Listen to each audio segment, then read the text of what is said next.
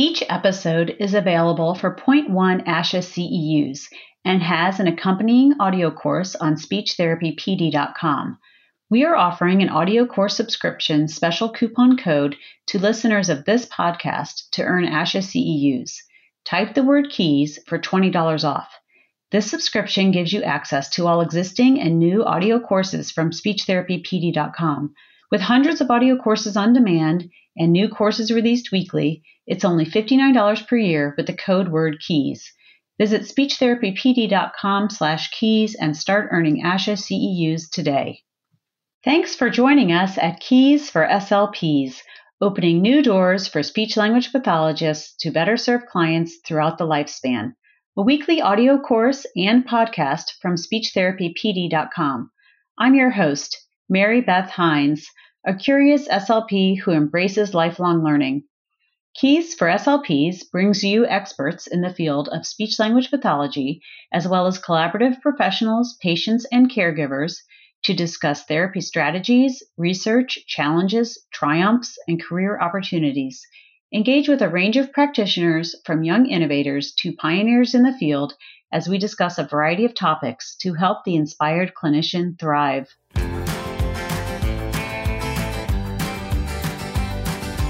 Welcome to this episode of Keys for SLPs, Keys to Sustainable Volunteerism. I'm your host, Mary Beth Hines. Before we get started, we have a few items to mention. This is a live podcast, and we encourage guests to ask questions. You can type your questions in the chat box. As a reminder, for this live episode to get live CEUs, you must log into your SpeechTherapyPD.com account and complete the entire course content by the end of the day today. Here are the financial and non-financial disclosures. Mary Beth Hines is the host of Keys for SLPs and receives compensation from SpeechTherapyPD.com. She has no non-financial disclosures. Erin Mercer receives an honorarium for this episode. She has no non-financial disclosures. And now, here's a little bit about our guest today. Erin Mercer, M.A., CCC, SLP, MBA, received her master's degree in speech-language pathology from California State University Fresno in 2008 and her MBA from Ohio University in 2019. Erin has been a practicing SLP for the past 13 years.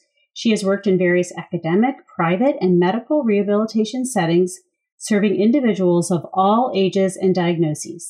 She has also contributed to several research journals, state and national seminars, workshops, and books. Her latest contribution was to the creative development and editorial support of a children's book, I'm Just Like You But Different: A Story About Living with Cerebral Palsy by Christine Ebanks. Erin currently provides consultative services, educational workshops, and seminars, partnering with therapists, nonprofit organizations, caregivers, and others who seek strategies, recommendations, and support to further communication skills of individuals. Welcome, Erin. It has been so fun to get to know you, and we are so happy to have you here on Keys for SLPs to talk about sustainable volunteerism. Thank you. I'm happy to be here.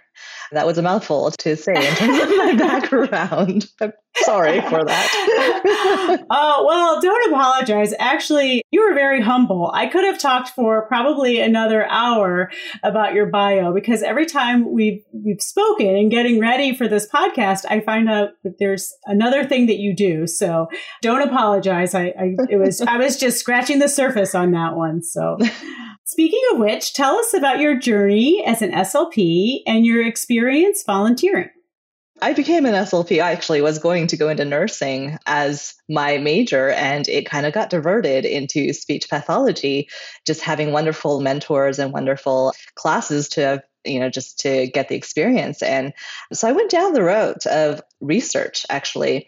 Fluency research. And that's what I thought I wanted to do and dedicated my life to, as much as what I knew of it, being a young college student.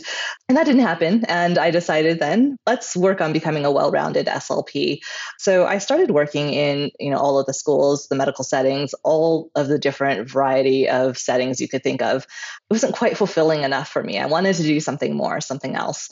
So I started looking elsewhere, and I get these periodic emails from just U.S. governmental agencies and stuff. And there was one that I clicked on from Peace Corps, and it had this job description for pretty much a speech pathologist to help build this program in South America. And I looked at the requirements and I thought, wow, I fit most of these. Maybe I should, apply for it. So that's kind of how it started. It's been a wonderful journey kind of since then. And it kind of really broadened my horizon since then too, of what it means to be an SLP and what it means to work internationally and how can we make our work more meaningful, not just to the people we serve, but to yourself too. So yeah. Well, that is wonderful. Now, when was it that you served for the Peace Corps? The first time around. So between 2015 and 2016, I was in South America in a country called Guyana. And they were looking for a speech language pathologist to be able to help manage and develop a newly built program. It was a program in theory right now because they didn't have anybody to be able to teach the classes or get everything started. They had the students who were interested in the program, but they didn't really have anything else past the framework that was already set in place. So actually, maybe I should backtrack a little bit. Through the Peace Corps, through this email that I got, I applied for it with the help of my husband at the time, who actually filled out my application for me that I dictated to him the answers for it. And between the time that I applied for the position and then came down to Guyana, it was about 4 months. At the time, I was working in a SNF as a full-time speech pathologist. So I quit that to be able to go down to South America. So I really only had 4 months to figure out finances and everything else to be able to do that. Yeah.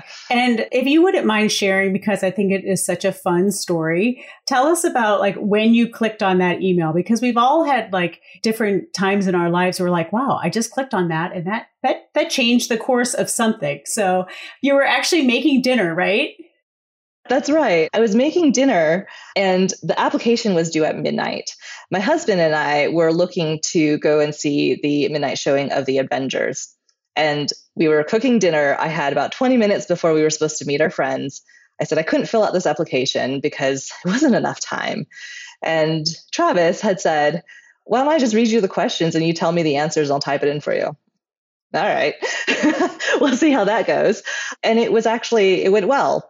I filled out the application, didn't think anything of it. I thought, well, there's a lot more qualified people to be able to handle this position than me. I've been a speech path at that point for maybe 7-8 years. It's not a lot of time. So there are professors out there, there are retired professors out there that have so much more experience in management and teaching courses and finding clinical placements and doing all of that, that I thought, probably at the bottom of their barrel. Because I also missed their first interview because of the time difference. I love that little part of the story. So I did an interview and I thought, well, we had a nice connection. It was great.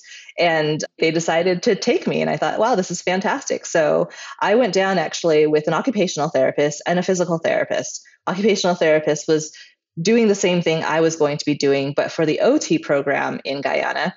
And the physical therapist was going to be working at one of their major psychiatric hospitals. So we came down kind of as a rehab team. And that was in January 2015. Okay. And thank you for sharing a little bit about you not thinking that you were, you knew you were qualified, but you felt like there were other more qualified people out there, because that just inspires other people to, go for it. Even if you're not sure you're going to get something like that, just go for it and have faith in yourself that you may have the qualifications and you may be the very best one out there for this particular adventure. And you certainly were. So thank you for sharing that. Thank you. All right. And, I'm sure everybody listening and watching is familiar with the Peace Corps, but we might not know exactly the background and its mission. So before we, dive into the actual mission that you were on with the Peace Corps, can you tell us a little bit about how it was established, its mission statement, and how it is organized? Right. So most people know the Peace Corps volunteer opportunity as a 2-year volunteer. You have 27 months pretty much. And you list a country that you're interested in and in different sectors that you're interested into. So it could be health, it could be education, it could be environmental. And you could decide that you're interested in going to Africa different parts of Africa, different parts of Asia, wherever else. And that's generally what people think of when they think Peace Corps. But they also have a segment of Peace Corps response volunteers, and that's what I was. And response volunteer, they have particular skill sets that, I mean, you're pretty much applying for a job when you go in as a Peace Corps response volunteer. They're looking for a particular person with a particular set of skills. And these positions can range from 3 months to a year with the possibility to extend. It's kind of up to you to decide, and the organization that you'll be working with to decide how much of your service is needed. So my service was a year long. In terms of like Peace Corps' mission, they have pretty much three things that they wish to accomplish. The first is to really help the people of the interested countries in meeting their need for trained men and women, so their sustainability. Second, they're looking to promote a better understanding of Americans on the part of the people served. And then third is to promote a better understanding of other people on the part of Americans. So how then do we share our cultures across different countries? So in regards to the sustainability part of Peace Corps, because their entire premise really is sustainability. And I think of it as you go in and you help them and you leave kind of without an actual footprint. Now they're the ones to continue with the projects and initiatives that they wanted to start to begin with. So in your service, the first half of it is where you set up the projects, the initiatives, everything, the organization. And the second half of it is where you start to hand off a lot of your responsibilities and projects to your, what they call the counterpart. So it's somebody that you work with closely in that country who is supposed to now continue on with doing what it is that you are doing and grow it and continue it and develop it even further from what you've done. And that's the ultimate goal, is how then do you help build their own capacity, build their own sustainability, not to what it is that we think is appropriate, but what they know to be appropriate for their country. Okay. Well, thank you for clarifying that. And as such, that was your initiative with the Peace Corps Guyana project that you worked on. Correct. Yes. So that one was, we were developing a bachelor's level speech language therapy and audiology program. And this was going to be housed within a 4-year bachelor's degree program, but this was going to be the last 2 years of that degree. The first 2 years, the students take general courses in rehab. So it would be in OTPT on speech. And then the last 2 years, they specialize. And for speech specifically, they're taking now courses that ASHA has put together in conjunction with the Pan American Health Organization, PAHO. And so together, they've developed this framework that's similar to kind of the courses that our students take in the master's program of early childhood, language courses they take, articulation courses they take, motor speech courses, dysphagia, aphasia, all of those. They're taking courses in that as well. And that's what they do for the last 2 years. And they also go through clinical placements. So I think there's like 6 placements. And that was part of my responsibility, is scoping out different sites to be able to house these placements in too. Okay. So your job was to go seek out these placements. They hadn't been contacted at all before. So for example, you would go to a SNF and explain that you are a speech language pathologist and you are training other people to be, you were calling them speech therapists, right? Speech therapists, yes. Okay. Some of them, I imagine, had never even heard of the field. No. And that's kind of, you're working in tandem of trying to find placements while advocating for the field and trying to educate in terms of why is our field necessary. And so the SLT program, yes, I was looking for clinical placements, but I was also helping build a pipeline of professors from the U.S. to teach online courses for those 2 years to our cohort of students. And our first cohort of students, there were 5 students. We started with about 9, and 4 of them dropped out for various reasons, and we were able to graduate 5 at the end of their 2-year program. But building a pipeline of professors to be able to teach the courses without really interruption between courses, finding clinical placement sites and supervising them, finding cases that the professors might potentially want their students to be able to see of the challenges and the disabilities that they're teaching about. Can I scope out maybe potential patients that have those areas of need?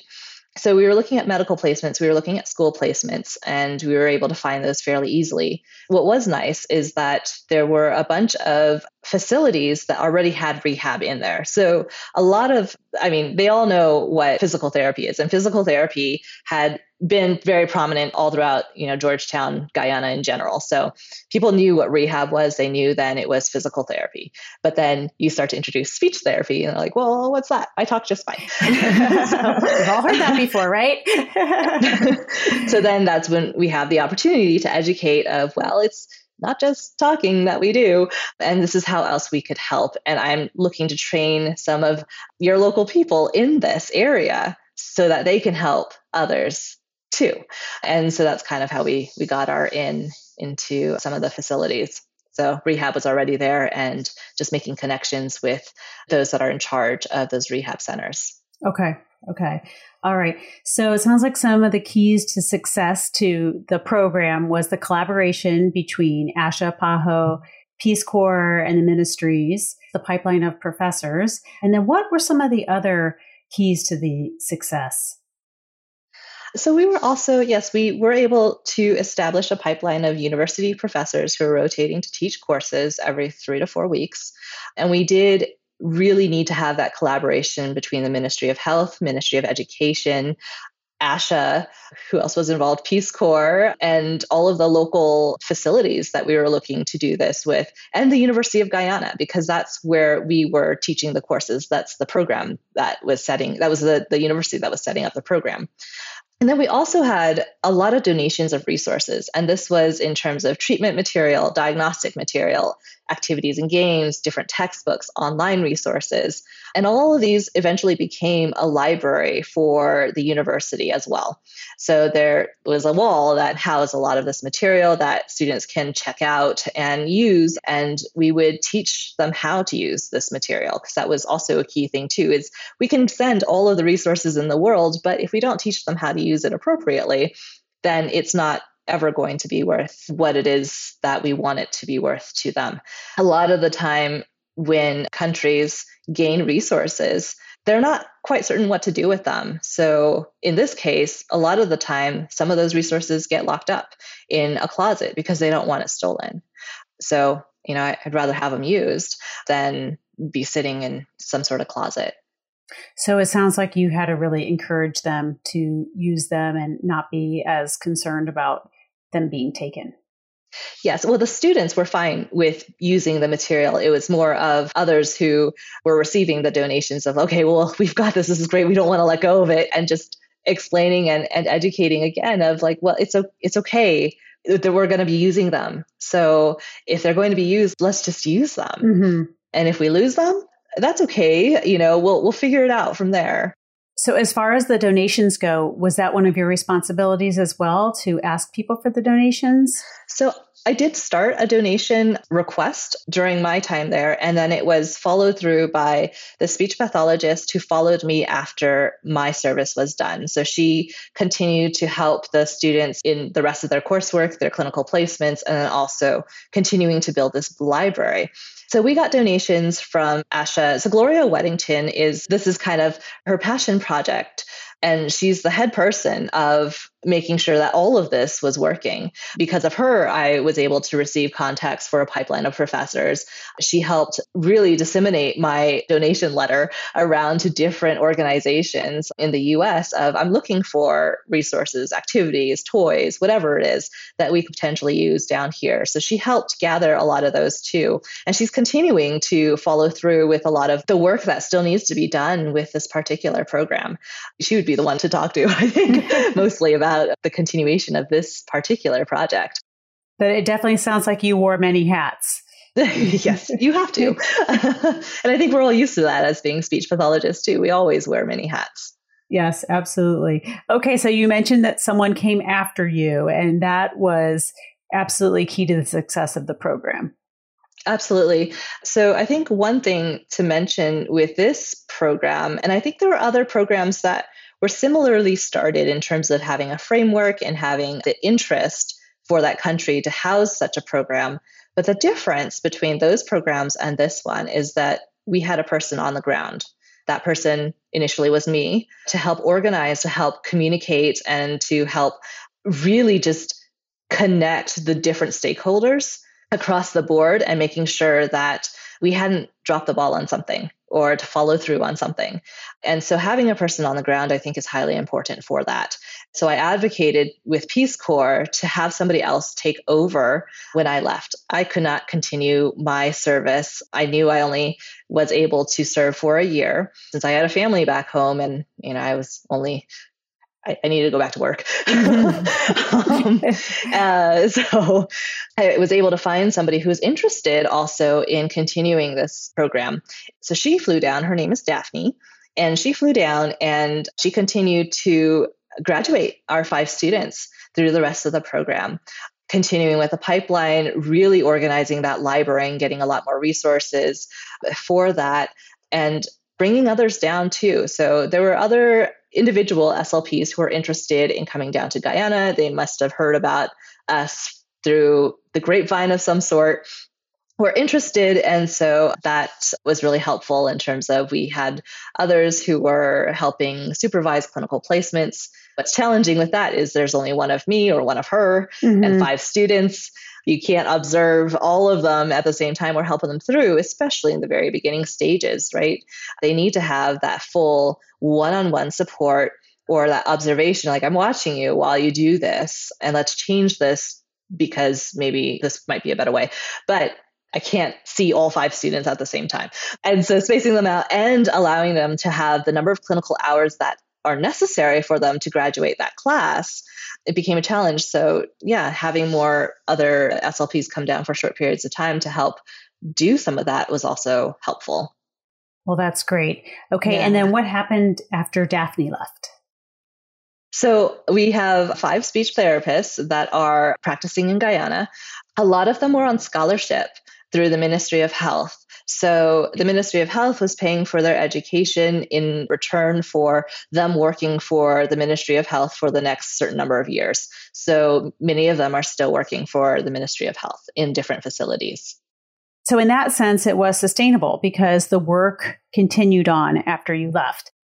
It is still thriving and just it looks different now. There is nobody specifically on the ground full time. What I had recommended to the University of Guyana is that they should advertise for paid instructor positions for people to come down and actually teach, have a position, a paid position for what I was doing and what Daphne was doing. And then also maybe set up some sort of like exchange program with other universities that have SLTs. So in the Caribbean, there are other SLTs around. Could we have some sort of exchange there? That was something that we thought could improve sustainability. And then also to promote speech careers in secondary schools. So not a lot of students in high school, middle school, nobody knows what it is that we do. Of course, very rarely do we know what we do here in the U.S. either. Right. Universal challenge. Yes. I didn't hear about the speech pathology field until I was in college taking courses in it. So how do we make this field a little bit more known? And how do we advocate for that better? How do we get people interested? Because when you talk to high school students, what do you want to be when you grow up? Or what degree do you want to get? Or what direction do you want to go?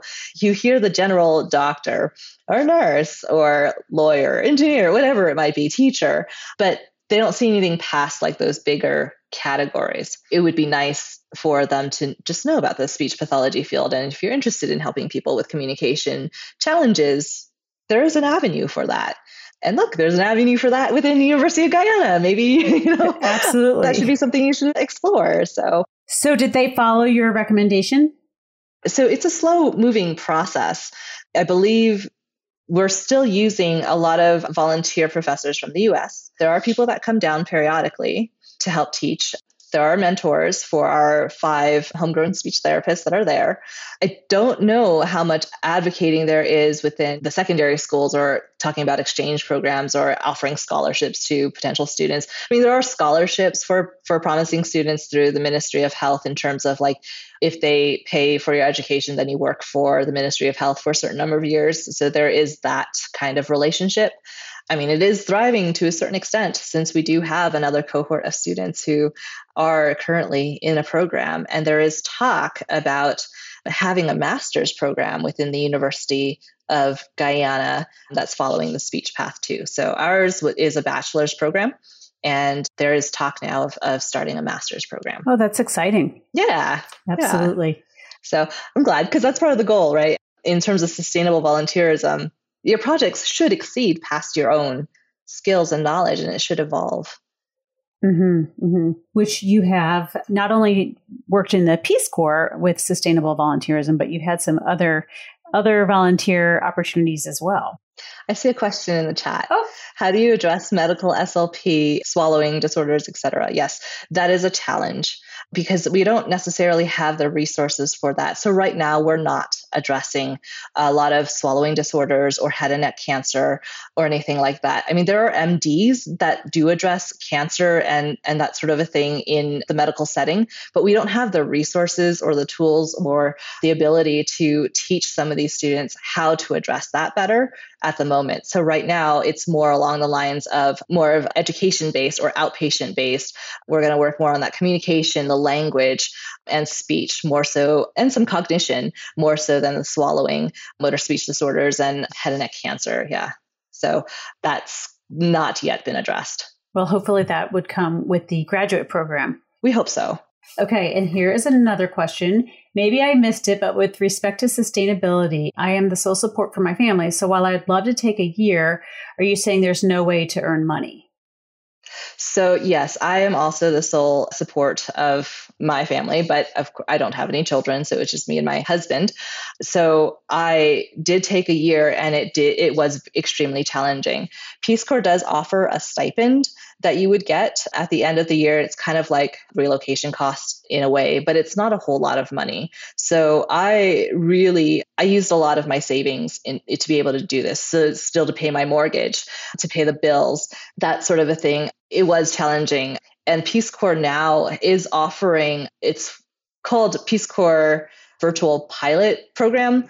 Right now, it's not open to everybody. It's open to people who have served in the past, but it's a way for people who are interested to be able to serve overseas, but not actually be there, to help other countries in their initiatives and their projects. And that's hopefully going to be expanding to other people outside of Peace Corps return volunteers. They're just trialing it right now with those that have already served. So eventually it'll come. Yeah, eventually that would be great because you could stay and continue in the United States earning your income and then also volunteer for the Peace Corps, which you have actually done that with another project. You want to tell us a little bit about that other project? With the Peace Corps? With Peace Corps, yeah. I just finished a service back in Guyana, but I was working with the chronic disease unit with the Ministry of Health. And what they were asking for is to work on social campaigns for chronic diseases that they're seeing an influx of people coming into the hospital with needing amputation because of mismanaged diabetes, something like that. So their goal then is to work backwards and say, well, maybe we need to educate the public a little bit more on diabetes management or what healthy living looks like or portion size or something like that. So then I come in and I create digital campaigns, billboards, videos, audio on how to do that better. So they're almost like advertisements in a way. So I was doing that for a little bit of time. I want to finish answering your question, Jordan, on are you saying there's no way to earn money? Generally, it's really hard to do. I don't believe you can actually take money when you're in the Peace Corps working in that country anyway. So they provide your housing, they provide a stipend for food, to pay rent, all of that. And it's not a whole lot, but actually in the countries that you're in, it works. You can live like a local person there. It doesn't account though for other expenses that you might have to pay back at home or anything like that. So at least there's that's covered. Hopefully that answers your question a little bit. All right. So what is your advice to people who are interested in volunteering abroad? I think the biggest piece of advice that I have is really to be flexible and have an open mind and being open to learning. What you think you're going to do there may only be a fraction of the actual role. So plan ahead is, very important, and be organized is highly important, but really having alternative plans to succeed is probably the best thing that you can do. You may be going to help others, but you're going to learn a lot in the process. So I think that's kind of the biggest thing to think about when you're looking to volunteer abroad. Also, it's important to ask yourself why. we want to volunteer. What are your motives in doing so? There's no right or wrong answer. Everybody has different motives for volunteering, but knowing what yours are can really help shape your expectations and your own boundaries. So going into this for me, I didn't really have any expectations. I knew the job description. This is what I was supposed to be doing, but I took it with a grain of salt of, I'll probably be doing this, but there's probably so much more else that I'll be doing as well. And there will probably be things that I'll be asked to do that I could do maybe or not, depending on what I know of myself and my own limitations and boundaries. So that's, I think, another thing of if you know your own expectations and what you're wanting for yourself. And in this, that's pretty huge. You know, you're going to make a big impact on people, whether or not you think so. And it may not be in the way that you imagine it either. And you'll be impacted by the country and the people, even if you're there for a short period of time. So I really think about why you want to do this and gain clarity for yourself is highly important. I wish I had thought a little bit more about that before I went into Peace Corps. I don't regret any of the moments that I've had and experiences I've had there. The people that I've connected with, I still have connections with, and they definitely shaped my working definition of what it means for me to continue to volunteer abroad. But, you know, had I thought about it a little bit more, been a little bit more mindful, I think the impact on me and my impact on others could have been fuller. Okay. Thank you for that. Another thing you mentioned was take time to be social, make friends, and enjoy who you are. Was that what you were alluding to? Did you take time to do that while you were there? Okay, that's good. My students knew that greatly, yes. Yes, I explored all of Guyana. I went to almost every region there was. I probably did a lot more exploring than some of the local people there. But, you know, I wanted to get immersed into who they were. And I was there for a short amount of time. I think it's kind of like us who live in certain like notable cities, right? You always live by the beach. You almost never go to the beach, right? It's like, it's always there. Why would I go? But then you start to go when people visit you, right? It's a similar mindset of, yes, I was there to also just experience what it is that they had to offer. So, you know, figuring out how to climb a coconut tree, grabbing a coconut, learning how to make coconut oil, which was kind of neat, or cassava bread, also pretty cool to learn, just learning the local ways of doing things. That is very fun. So you actually climbed up a coconut tree? Yes. That is super cool. Okay, which leads us to a comment that you made that cultural knowledge when you are volunteering is as important as clinical knowledge. Absolutely. I mean, all of the skills that we learn, very, very much important. Let me back up just a little bit. A lot of what I was doing earlier on as a speech pathologist, my area of interest and area of expertise was in fluency, specifically preschool age fluency. And I followed the LIDCOM program and I learned a lot from mentors that I had specifically in preschool fluency. And one of the things that I will never forget that a mentor had told me is, you know, you might be the expert on the problem or the disorder or whatever it is, but the parent or whoever it is that you're teaching is the expert on their child, right? So if we impart our knowledge to them, then they can take it and use it for the betterment of their child. So I think about that in the same way when I go overseas and volunteer and teach and advocate and do all of those things too. I might have the knowledge in all of these different areas, but they're the ones that are most versed in their own people and their own culture. So let's learn from them too and figure out then how to incorporate a little bit better what our evidence-based knowledge is to what their cultural knowledge is. That's a huge eye-opener too, because I think we're so used to doing things a certain way here in the U.S. of, you know, our standardized testing and our billing codes and all of this, and well, we can't do this until we do that or whatever. And it doesn't always follow the same line or patterns somewhere else. And that's okay too. That is okay. Good advice. We touched on sustainability. What does sustainability mean in the context of volunteering in other countries? Yeah, we have danced around the talk of sustainability, but let me ask this, I guess. I'll answer your question with a question. How does the work you started continue to evolve after you leave? Right? So to me, that's sustainability. It needs to evolve and continue past what you were able to give to them. So for me, in all of these projects that I've been involved with and continue to be involved with, sustainability means that those projects and initiatives continue without me. In a similar way that we use like scaffolding techniques to help our patients, students, and clients learn skills to become independent, similar thing, I take that concept to really what we're doing with the program's initiatives.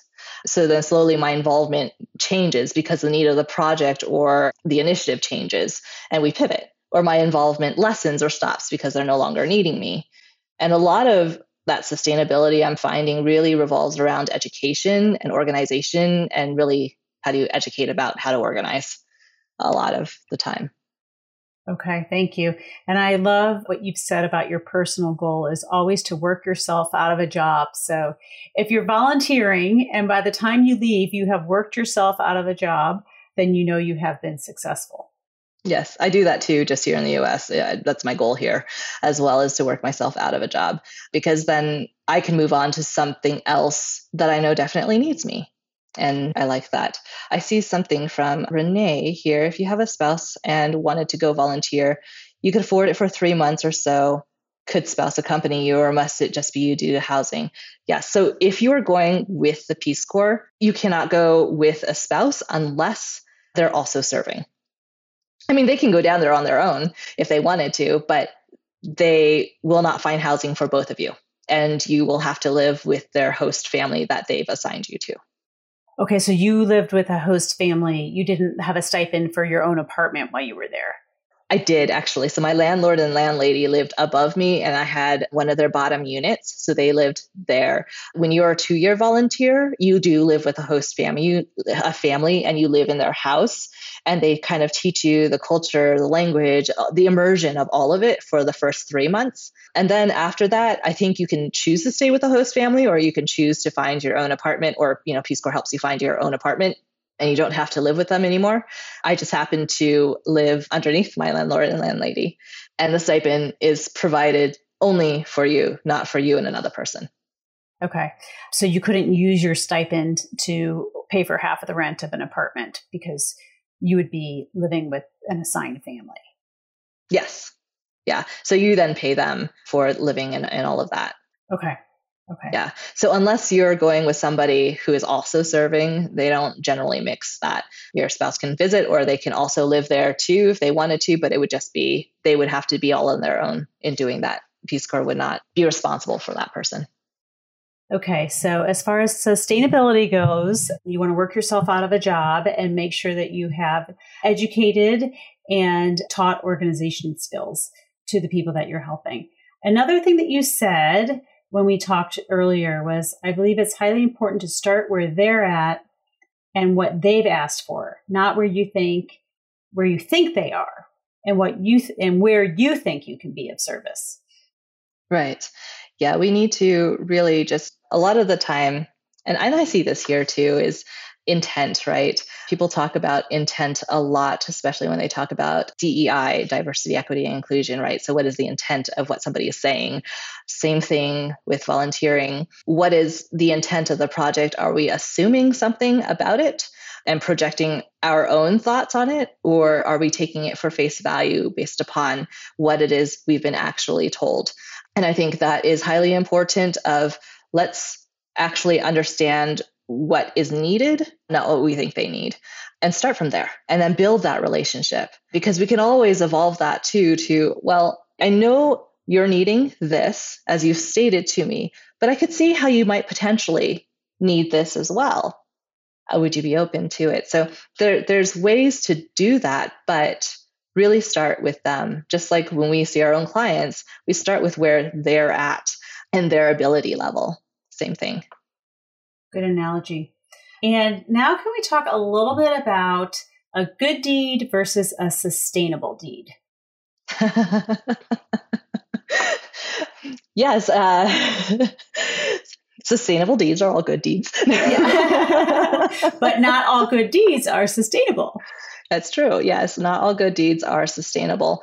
And this is kind of one of those things of, can we look at a bigger picture of why we're doing what we're doing? So if you come down and you're looking to do a very short-term project, or short-term initiative, maybe for a week or two, great. You're helping people. You're doing something. You're serving their population. You're going into this one facility and you're seeing maybe 2 or 3 clients that definitely need to be seated. Those are really good deeds. Those are very good things to do. But how sustainable is it? Because once you leave, what happens to those people? What happens to those patients? How do they continue to get the support that you've now provided to them? And that's a really hard thing because sometimes there's not the infrastructure to be able to hand off patients to somebody else. Sometimes it's even unknown that you're actually helping these people down here. A lot of the time, I've met a bunch of different SLPs that came down and they were helping in different facilities across Guyana. And I came across them by chance, not necessarily because I knew that they were coming down to do anything. And often I would meet them at trivia night because we had that on Thursdays. At the facility or? No. Just in the capital, in Georgetown. Okay. And that seemed to be where a lot of expats go. So we do trivia night. It's fun, but that's kind of how you meet other people from other areas. And sometimes that's how I would meet some of these people. And they'll say, yeah, I came down because I'm helping out this orphanage and we're working on XYZ. I'm like, that's fantastic. What's going to happen when you leave? It's not always known and it's not always clear. And so if I do know that that's happening, then I make it a point to go to that facility and that organization and I ask, say, hey, I know that these people were down here helping out. What do you need now from them now that they're leaving? So I will kind of help through that, but that's not sustainable because eventually I left too. How do you help support some of that a little bit better when there is no infrastructure to do that? So I think for us as volunteers who go down on shorter trips, can we take a step back and take a look at, okay, we're doing really good stuff in the meantime, but then how is that going to carry over functionally for the rest of the time or however long it's needed? And that's just kind of one of those things that will continue to evolve and it's going to continue to be a challenge no matter where you are. But I think if we're mindful about that, maybe that is a step for individuals. That's what I think about every time I go somewhere. Well, thank you. Which leads us to voluntourism versus volunteerism. Yes. So I think there's a place for both of them, volunteerism, voluntourism. I think the goal and intent and expectation of what you do in each of those roles are different.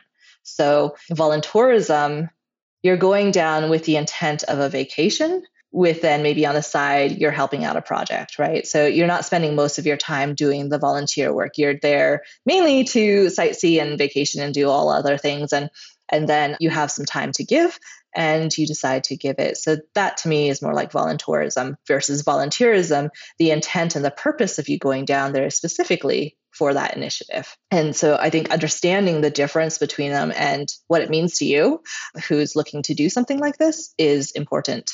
Just to be mindful. I think sometimes voluntourism gets a bad rap at times too for that. Mm-hmm. But if you know that's why you're going down there and that's what you're doing, I think that's completely fine. And there's a lot of places on the ground that definitely use people who are interested in really just touring about more so, and then they can plug you into different projects. And that's something to keep in mind too. Mm-hmm. Mm-hmm. If they have a constant stream of volunteers who are coming to help with specific projects. Absolutely. Which also is more doable for some people who are not able to take a long time off of work here in the United States. And it's always a challenge. I want to remind everyone we have a few more minutes, so please feel free to ask any questions and Erin will answer them for you. So thinking back to, this is my favorite part of the podcast, case studies. So when we're talking about different therapy techniques, we always talk about case studies. So tell us about some case studies. Tell us about some of the students that were in your program and what they have done since you left and since the program went into its next phase. Tell us how your work with them led to their work on their own, which made the project sustainable. Yeah, when you initially proposed this question, I really had to think about it. The entire experience was just, so impactful. And all of my students have such different backgrounds and they have taught me so much, just both personally and professionally. Each of their drives, motivations, and ambitions were extremely inspiring. So they really have taught me what it actually means to think outside the box. So I'll share about a little bit of each of them. First, Sonia, when I first met her, she was she's a very strong and independent woman. She still is. She was a very experienced rehab aide with the Ministry of Health. So she's worked with the ministry for quite a while. She's very smart, very determined. She's a natural teacher, leader, and nurturer. And when the other students needed assistance or didn't understand something, they went to her. Her strength and confidence is really what stood out for me. It was a wonderful example and role model to me as well. Now, she's still very strong and independent and confident leader. And her passion for the field and her own personal career growth continue to be an inspiration. So right now, she is working as a speech therapist for the Ministry of Health. She is one that has received the scholarship through the ministry to be able to work for them for the next number of years. And she's also seeing her own private clients, and she's connecting with mentors to continue to help guide her practice. Yumi is actually one of them. And she continues to advocate for the field in Guyana, all while researching and thriving for further education. So she wants a master's degree in speech. So really, her independence is what has been most impactful for me in being a role model to me. Lisa is another. She is more quiet and reserved, but very smart and observant. She took feedback very well in all of our classes and clinical practicums and everything. She really tried to apply everything that she was learning to her practice. And she demonstrated just so much potential to be a wonderful speech therapist. And towards the end of our first year, she did go through a life-changing event. And I watched her figure out balancing her personal life and continuing her dedication to her professional career, being in classes still. And her strength in finding that balance was an inspiration. And it really provided a perspective that I was not fully familiar with. Now she's pivoted from speech to audiology, and she is working on her master's degree in audiology through a U.S. university. I can't remember the name of it at the top of my head, but that story just continues to be impactful to me in continuing to learn that balance of personal and professional. That's really meaningful. Michelle was also a student who stood out. Actually, they all stood out to me. But she was the oldest in this cohort, and she had daughters who are fully grown. She also started as a rehab aide, similar to Sonia. And what was most impressive, and I'll never forget as I continue in my own journey of continuous learning and growing, is her dedication to learning. We didn't have in-person classes and clinics every day, but we did about 3 times a week. And Michelle lives in Linden, which is about a 2-hour bus ride from the university in Georgetown. Wow. And she would take the bus back and forth from Linden to Georgetown daily. And every time we had class, she almost never missed a session. She might've been tired, but that dedication to me just is extremely powerful. It was so interesting to watch because I don't really know of anybody else who has that amount of dedication. She was also a rehab assistant when she first came into the program at a major hospital in Linden, and she took her responsibilities to her patients and the field extremely seriously. She's now the head of the Linden Rehab Service Department, and she supervises students in the new university cohort, the second cohort. And she also has a mentor that continues to provide guidance to her too. Actually, I think that's Yumi as well. So I think Yumi has been involved with all of these students now too. Oh, we love Yumi. I love hearing these stories because we can hear how you learned from them. I mean, obviously they learned a lot from you. They were in a clinical program, but in some ways you learned just as much from them. I did absolutely learn so much more from them. There's 2 more. Carrie Ann, okay. Also a strong learner. She was also, like Sonia and Michelle, very experienced rehab aide with the Ministry of Health. And the biggest quality that stood out about her was her level-headedness. No matter what situation came her way, she always showed a calmness and a confidence. And I really appreciated that about her. And it's good because in certain situations that we would have, can you pivot as, a therapist or even, especially a new therapist when something might not go as expected? And she was always able to show that level-headedness. She also is working as a speech therapist in one of the special needs schools in Georgetown, and her interest really lies in psychology. So she's actually pursuing a master's in health management with the recommendation from her supervisors. And then Gordonica, I think, is the youngest, but she's always had a strong voice and really advocates for her passions. But initially, when I met her, she seemed very uncertain about her skills, very low self-confidence in that, allowing, a lot of the other students to overshadow her who might have more experience being a rehab assistant. So it's been nice to see her transition and grow and gain that self-confidence. throughout, you know, all of her coursework. And I know that Daphne had been highly impressed too through her transition. So it's really a pleasure to see like her strong voice shine as she becomes more confident too in the knowledge and skills. She's also looking to further her own education and pursue a master's degree in speech too. So that's kind of where they're all at right now. Well, that is so exciting. Yeah. To think that your program helped them get to where they are now. And then now they're helping so many other people and continuing their own education and all the wonderful life skills and attributes that you learned from them. I would say that was definitely a successful cultural exchange. I will say it's not my program. It's their program. I was just a piece of it. And, you know, it's happy to be a piece of it. And I'm happy to that they're excelling beyond what I could offer them, because that's how it grows. And for them to meet new people and new mentors and to become mentors themselves to new cohorts of students. That's where the joy comes in for me of like, this is fantastic to see. So yeah, not my program. No, not your program, just one that you helped. Speaking of which, can you talk a little bit about the need for communication among all the different agencies, and which, you know, you did attribute that to part of your success, but that didn't come right away. That was something that evolved over time. So when you initially volunteered and arrived, you were not necessarily connected with ASHA. Is that correct? I mean, I'm an ASHA member, but but ASHA in Guyana, yes. No.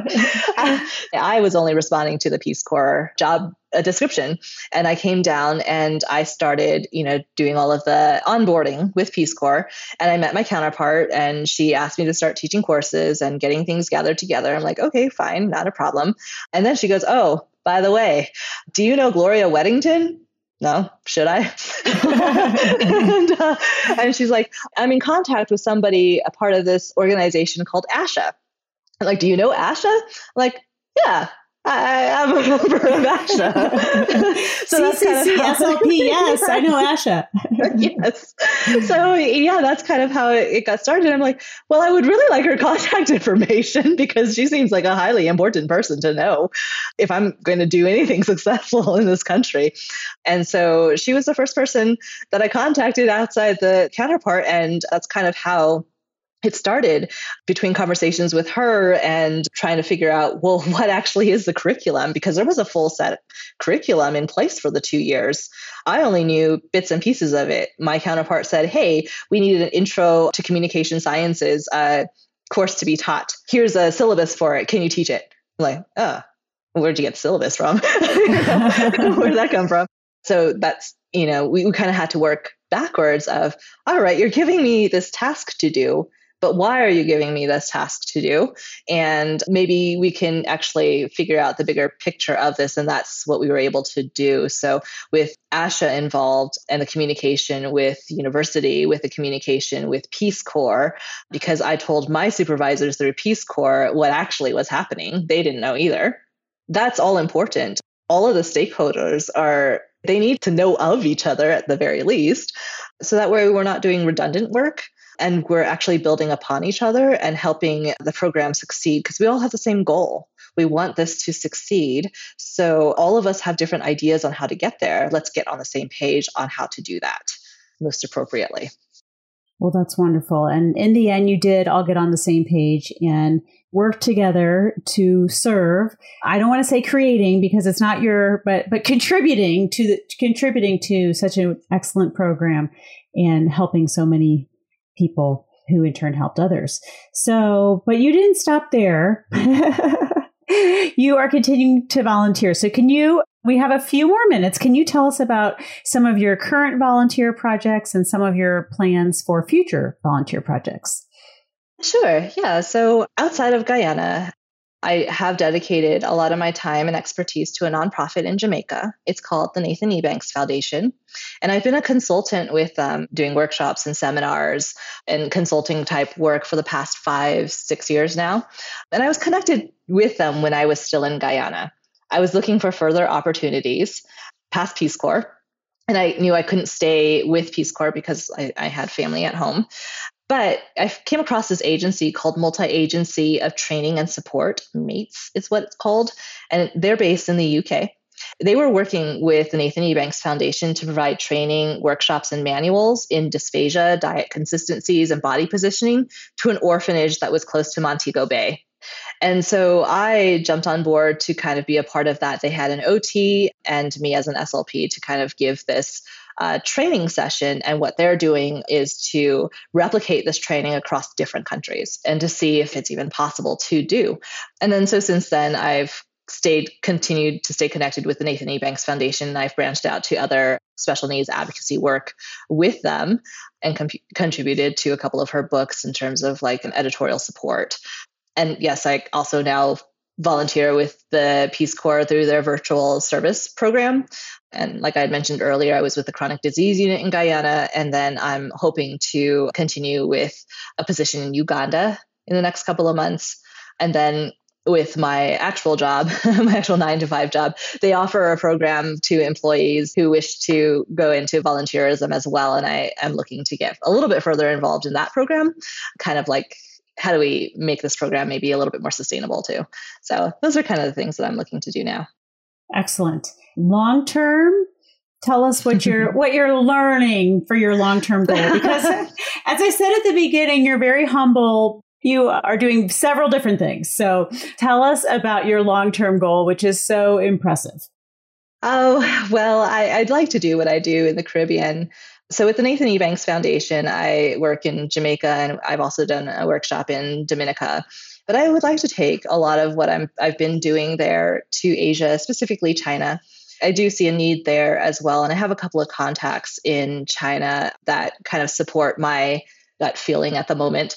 So I am in the process of becoming fluent in Mandarin. I've given myself 5 years to do that, to see conversationally if I can actually be fluent in Mandarin, because I want to be able to talk to family and caregivers in their own language without using an interpreter. There's a lot that is lost with using an interpreter, and especially that connection of trust kind of really gets lost in that. So that's the goal, is to learn that and go there. Well, good for you, and good luck with that goal. And I'm so impressed with all your different projects. And one of the things that really impresses me the most is your positive attitude and can-do attitude. You know, there isn't really anything that you're not willing to take on. It's fun. Well, and I also really appreciate the handout that you provided, because you provided a lot of resources. Do you want to talk a little bit about the resources at the bottom of that handout? Sure. Yeah. So in the handout, I have just listed a couple of different organizations. You can always go to ASHA 617, which is the international group really for those that are interested in volunteering. There's, of course, Peace Corps that's on there, Multi-Agency Training and Support. But there's a couple of others in here that if you're interested in volunteering, you can take a look at their websites and see what it is that they're offering. You know, if you have any questions, I think my contact information is at the top too. I'm more than happy to talk with anybody who's interested in learning more, in being a volunteer or wanting to do a project and you're not quite certain how to do it. I'm also happy to brainstorm on a lot of those as well. Let's see how we can get you down there or to wherever it is that you want to go. Well, thank you, Erin. Thank you for providing those resources, and sure. Thank you for sharing your experience with us.